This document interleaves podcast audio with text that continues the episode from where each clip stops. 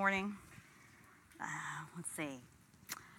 Uh, so, I'd like to talk to you about um, the things that we surround ourselves with, the products and the experiences that we invite into our lives, and how that influences how we think and feel. And then conversely, how what we make kind of affects the others that use whatever it is that we produce. So, everywhere we go, we're surrounded by bad design, from airplane seats that distort our natural posture to aesthetically inelegant cars. This is the Fiat Multipla. It was um, awarded ugliest car of the year by some car magazine, and many readers referred to it as looking like a psychotic duck. Landscapes that were once green and blue are now paved over, and our surroundings are full of missed opportunities to introduce delight and joy into people's lives. And poorly designed things slow us down and make us sad, like the ugly building in your neighborhood that makes you wince every time you go by it, or the TV remote control with too many buttons, or the software that just won't work. And these objects and experiences are outcomes of miscommunication, greed, lack of empathy, lack of focus. And bad design is especially depressing in this world given the price imposed on this planet. Sometimes it just feels like we're filling the world with junk. And as the technology industry matures, we have witnessed greater interest and investment in design. So companies now embrace the notion that design can offer them a competitive advantage um, and their products can differentiate them from the competition. So our understanding of what design means has increasingly deepened over the years as this interest has increased. So we're moving beyond an appreciation of design as referring to just aesthetics and moving more towards um, problem solving skills. And for the last couple of decades in this industry, when we claim a product is well designed, uh, we consider it to be useful, usable, desirable. But to me, this is just a baseline. We need to do better than this. Um, now, what do I mean? Okay, before we get too deep, I just want to do a survey of all the different levels at which design can be understood. Okay, so the most basic understanding of what design means often refers to aesthetics. We refer to this as form in the design world. So, universal principles of beauty, like the golden ratio or the rule of thirds, or principles of uh, proximity, alignment, contrast, um, repetition, they all inform our innate sense of whether something is beautiful or not. And at this level of understanding of design, we think of design as the outward appearance of an object, such as whether a car looks fast or expensive or muscly. Okay, but design is not just about how a product looks, but it's also about how it works. So we consider an object well designed not only when it's beautiful, but also when it's useful and it's easy to use. So good design makes our lives better. It saves us time and reduces cognitive load, which in turn preserves willpower and goodwill towards others. And in this sense, uh, I often describe good design as being like a refrigerator. When it works, no one notices, but when it doesn't, it really stinks. Okay. All right. So when a company consistently delivers an aesthetic and functional quality, uh, it design becomes the brand. It becomes the vehicle by which customers create the emotional connection to, our, to the customers. And consumers choose to associate themselves with certain brands because the brands embody qualities or attributes or ideals that appeal to them. So, towards the late 90s, successful design meant orchestrating memorable events for customers, and that memory itself became the product, the experience. So, take American Girl dolls, for example. It's not just enough to buy a doll, in the experience economy, you can now design your own doll and customize it to look like you. You can give her a spa day and hair extensions and a facial and a manicure. Uh, it's not just about buying a doll, but around creating an entire experience around acquiring and owning this doll. So design goes beyond the product and the brand and encompasses the entire customer experience. Now, the term design thinking was popularized by IDEO and Stanford University over the last 10 years. And design thinking refers to a set of cognitive processes directed towards problem solving. So, different stages of the design thinking process include uh, cultivating empathy for who you're building for, um, uh, defining the problem, generating a lot of ideas, prototyping possible solutions, gathering feedback, and iterating. And with this understanding of design, design is about solving problems. So, now Design is a term that refers to what something or some service looks like, how it behaves, the emotions evoked when people interact with it, and the experience that one has when one interacts with it, and a way of thinking and acting to solve problems. But what is the deepest level of understanding of design? Well, I claim that design is also a manifestation of the self. So, what do we mean by the self? This is a quick Google search that comes up with this definition that the self is a person's essential being that distinguishes them from others, especially considered as the object of introspection or reflexive action. So, like synonyms, you might use the word soul or spirit, or if that's too esoteric for you, you might think of this as a person's identity or personality. Okay? So, any creative endeavor is an expression of the human spirit, whether or not you're a designer. When we're making something, whether it's producing an event, or writing a blog, or making a product, or writing code, we are creating an outward expression of who we are and the values and the virtues that we have internalized. What we make embodies our values and virtues and becomes a tangible expression of ourself. So, take fashion design, for example. In the early 1900s, stylish clothes were complicated and very expensive. They were designed to portray women as delicate and passive and were highly impractical for doing anything other than to sit in the drawing room and entertain guests. The clothes signaled an aspiration. Coco Chanel grew up poor, skinny, and orphaned during this era, but she believed that she was as good as the rich girls who spurned her. And with her spunk and flair, she grew up to be a confident, capable woman who was energetic, focused, and engaged with the world. And Chanel had a different vision of existence for women during this era, and the clothes that she designed represented a different ideal from what fashionable clothes of the day were like. Her little black dress, which was introduced in 1926, embodied virtues that she valued in herself and reflect a woman who was energetic, competent, and engaged with the world, just like herself. Chanel's clothes focused on quality, and not, they weren't focused on following the latest trends or becoming a fad. Chanel's designs have endured over decades and are still relevant now. So take a look at these products designed by Dieter Rams for Braun. Dieter Rams was a chief design officer for Braun in the mid-century. And these products, like Rams himself, are humble, modest, and hardworking. And even though they were created in the middle of the last century, these products have inspired the design of many of our beloved technology gadgets today, which is a real testament to the endurance and the purity of Rams's vision. Being simple may make us feel vulnerable, but that simplicity is really an achievement. It follows from deep introspection about what really matters, the result of hard won clarity and focus. These acts reflect virtues such as non striving, non attachment, and overcoming fear. Well designed products are like their makers, they're imbued with modesty. They don't try to attract your attention for no reason, they're happy to sit in the background and do the work. Many of us have seen the opposite of what this looks like, and you may have seen this in your own professional lives. I've certainly seen this.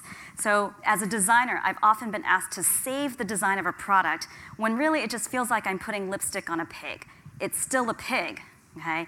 So, for example, have you ever witnessed a company that was afraid to turn away easy revenue opportunities even though it didn't make sense for the business or for the user? Okay, that is an outcome of greed. Or how about the development team that keeps adding features just because they can? That's an outcome of attachment or striving. Okay? Or maybe the company that doesn't want to make the hard decision to kill a middling product because they don't want to make current users angry. That's an outcome of fear. Fear, greed, attachment, those are just a few examples of afflictions of the self that can plague any company. Okay? They dilute the purity of the true intention behind what is being made. And for any organization or individual that is making a product or a service, the clarity and the simplicity of the design depends crucially on their ability to confront these issues in order to better align with their intention. So the story of Steve Jobs returning to Apple in 1997 famously illustrates this point. When Jobs returned to Apple, he simplified the product offering by streamlining the product line, uh, cutting the product portfolio from 350 products to just 10 products. He maintained that what really mattered was not what they did do, but what they didn't do. And instead of producing so many products, Jobs focused on a few machines that were meticulously perfected. So Jobs had a clear intention It was a commitment to quality over quantity. And many executives may make the same claim, but they are reluctant to actually make the hard choices. And if you consider how emotionally hard it is to cut products that have already been designed or developed and manufactured and to eliminate jobs for 3,000 employees, that's really, really hard to do. And Jobs wasn't afraid of making a tough choice that would make him unpopular. He was willing to risk his popularity with others in the pursuit of upholding his vision, which he believed would, in the long run, serve the company and the users better. He transcended any feelings of greed, fear, or attachment that might accompany this decision. In my own experience, when I was running product design at Udacity, I saw this as well. The founder, Sebastian Thrun, had put his uh, computer science course online, and um, overnight it became a sensation. And immediately we started to get um, uh, outreach from various organizations, from uh, University of Alberta, who wanted to develop a dinosaurs class, to San Jose State, who wanted to offer cheap college credit through our platform. This was really well publicized. And what we found through our user research was that all of these business development deals were undermining our credibility to become a credible uh, source of tech education. And when we said, like, look, we need to kill this dinosaurs class, we need to kill the San Jose State uh, offering, Sebastian, who's such a nice guy, one of the most wonderful people in this universe, said, I will feel like such a jerk if I kill these deals because they are depending on me. And that's when I realized that as a designer, my role was not just to design um, you know, the experience or the UX or the visual design or whatever. It was to really help the founder um, come to terms with his own feelings of fear. Um, in this case, fear of losing his friends. And when he was able to do that, then you know, we were able to move forward. Happy to say, Udacity is valued at over a billion dollars. They launched their nano degree um, for self-driving car engineers, and they're on their way. When we are fearful, greedy, or attached, our actions get manifested in the design as complexity and clutter. And the more we're able to transcend our beliefs about ourselves, the better we can create great design that clearly expresses our intention. What we create reflects our inner state. And as much as what we make embodies ourself, we pass on our attributes, our vision, and our intention to others when they consume what we make. So, design is the culmination of intention, values, and principles that are manifested in tangible form and passed on to, another, to other people. Design has the power to shape how we think and feel. This is Adam Galinsky. He's a professor at Columbia University, and he studied the impact that clothes can have on how we think about ourselves and our performance. So, participants were given the Stroop test, where they're shown names of various colors printed in a different color from what they represent. And this is a pretty tricky test because our natural tendency is just to read the name uh, rather than the color that we perceive. But those who wore white lab coats performed significantly better on the Stroop test than those who wore just ordinary clothes. And what's also interesting about this study is that this happened when the participants were told that they were wearing white lab coats, but in a different variation of this experiment. Uh, there were some participants who were told that they were wearing a painter's coat. So it's the same white coat, but in one condition they were told it's a white lab coat, and in another condition they were told it's a painter's coat. And in that case, those people did not experience the same gains on the Stroop test. Why? Well, they said that when they were wearing a painter's coat, they were kind of projecting a certain image of the kind of person who would wear such a coat, such like, like a creative artist who doesn't care about accuracy and performance, which I think is really offensive. But All right. So these participants were primed to project a certain image about the white garment that they were wearing by being told what it was, which in turn affected how they performed. Now, in, every regular, in regular everyday life, we're not usually told what are the psychological qualities of the objects that we're using. Um, but when something is designed with a clear intention, that intention is more effectively channeled through that creation and conveyed to the recipients of the design. So, for example, let's go back to Coco Chanel. Okay. Chanel's little black dress in, in Chanel's little black dress. Women could be efficient, organized, serious, and in control, and still be fashionable uh, and graceful. And when a woman wears a Chanel dress, she embodies the virtues that Chanel imbued in her designs, whether or not she knows anything about who Coco Chanel was. And then consider the Braun watch. On the surface, this watch looks like a very ordinary watch. And on a deeper level, though, it hints at psychological or even spiritual qualities of purity, simplicity, and harmony. The watch does more than tell us what time it is. It gently nudges us towards the ideals that it conveys and represents. When you wear this watch, it sort of makes you want to be on time. And contrast this watch with the G-Shock watch by Casio. Okay? The watch conveys a focus on durability, even under the duress of water and shock. The wearer of this watch is making a statement that says he is sporty, tough, and rugged. Or this watch, called the slow watch. This watch has a 24 hour face as opposed to 12 hours, and the density of the numbers on this watch means that it's utterly impossible to distinguish between whether it's 3:41 p.m. or 3:42 p.m. Okay? The wearer of this watch does not intend to have his day scheduled down to the minute, but rather to live in larger increments of time, like 15 minutes. Okay? And the slow founders assert on their website slow is not a speed, it is a mindset that most of us somehow lost. Let's make time to bring slow back into our life. Be slow. The founders of slow value the slow life, and by wearing the watch that they designed, the wearer is able to live the slow life too. Now, we may not always be consciously aware of or even able to describe how objects make us feel, but we do sense sort of a spirit or an energy that emanates from objects that we use and, ex, uh, and experiences that we engage with. So, for example, the Eames lounge chair by Charles and Ray Eames was designed in the mid century and it's reminiscent of a bygone era. Its masculine structures offer sort of a supportive man cave in a chair, beckoning the owner to come sit and relax and unwind after a busy day, uh, and maybe watch TV or read the paper until dinner is ready. The Wishbone Chair by Hans Wegner communicates a set of important values. Um, it's straightforward, it's honest, it's elegant, it's sturdy without being hefty or heavy. It's humble and casual, but dignified. And its welcoming, unimposing design welcomes us to sit on it. And as we do so, we become a little bit more like it. Now, various religions understand this relationship between design and its impact on the human spirit. From the ornate and the ostentatious to the streamlined and simple, places of worship have been designed for centuries to evoke a certain set of virtues and values and maybe bring people a little bit closer to God. And whether you're religious or not, you cannot help but pause and appreciate the beauty of these places of worship and prayer, which brings you a little closer to serenity and equanimity.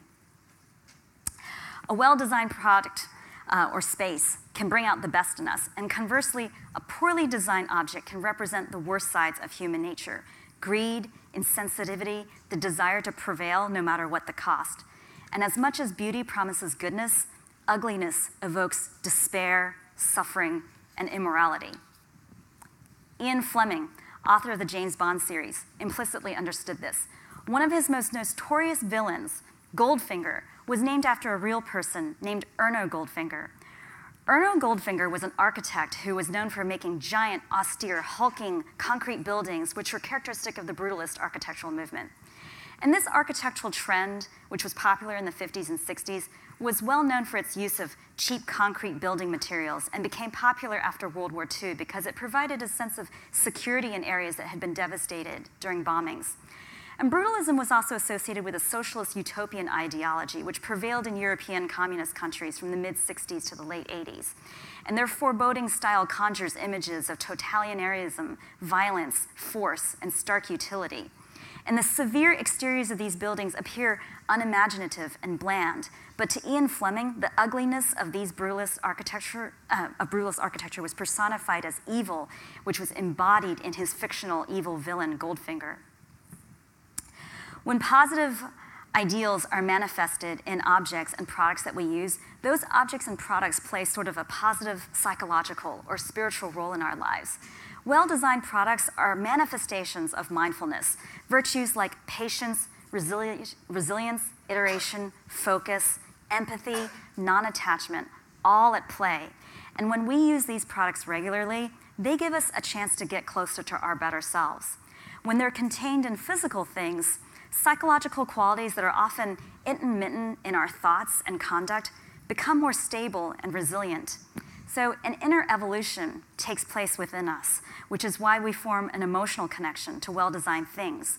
Well designed objects help us grow into our better selves and serve as ever present reminders of what we can be. And the ability for design to influence how we think and feel goes beyond physical objects and spaces and extends into ephemeral experiences like service design and digital product design. So, for example, with Google, Larry and Sergey aim to build a powerful technology that helps people find information efficiently. They invented algorithms that made it possible to find uh, information easily, but it didn't just stop there. They committed billions of dollars of capital outlay to make web infrastructure to make search as fast as possible. They championed company objectives, referred to as OKRs, centered around reducing latency. And they also did this um, by bringing to life a set of values around efficiency and scale through the streamlined interface. Everything done at Google was prioritized against creating a powerful, efficient tool. And by using Google to search the web or manage our email or our photos or documents, we in turn feel powerful, efficient, and capable. Here's another company, and here's another company called Nutanix uh, that I work with through my current role at Khosla Ventures as design partner. Nutanix just went public a month ago, uh, one of the most successful tech IPOs of the year, valued at $5 billion. They're an enterprise cloud company that makes data center infrastructure. Really nerdy, the last place you'd probably think of as being design focused. But their leadership often champions virtues like empathy and creating experiences that are frictionless. Um, and so here are a few examples of how these virtues play out in the customer experience. Most customer support interfaces try to bury the ability to escalate uh, cases because they often end up being expensive and time consuming. But Nutanix puts this function at the very top, which sends a message to its customer support, oh, support representatives that no issue is too small, no customer is too unimportant to be escalated. Okay? Here's another example with upgrading the data center software.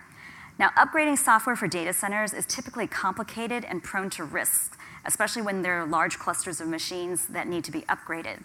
And understanding this challenge, the company reduced all of these activities into a one click operation where the system administrator starts the process and Nutanix does the rest. And you can see from the enthusiastic tweets how much their customers feel cared for. They can upgrade their data center software from their Tesla or perform upgrades while barbecuing. And in the last two years since I started working with, Tanix, with Nutanix, they increased their net promoter score from 73 to 92, which is incredible. So, in summary, what we make and consume is what we become, and conversely, at what we become, at so we make. We need good design in this world, not because we want to be extravagant or superfluous. Oh, this went away again. Not to get people to buy more stuff, um, but because good design helps us to be the best version of ourselves. And in order to make well designed products, we need to transcend that which holds us back from making things great, whether it's fear, attachment, ego, greed. And when we understand and embody the virtues that we want to express through the design, we become oriented towards wholesome action. And that gets expressed in what we design. And this, in turn, affects how others think and feel. It's the greatest gift that we as makers can possibly give. Thank you.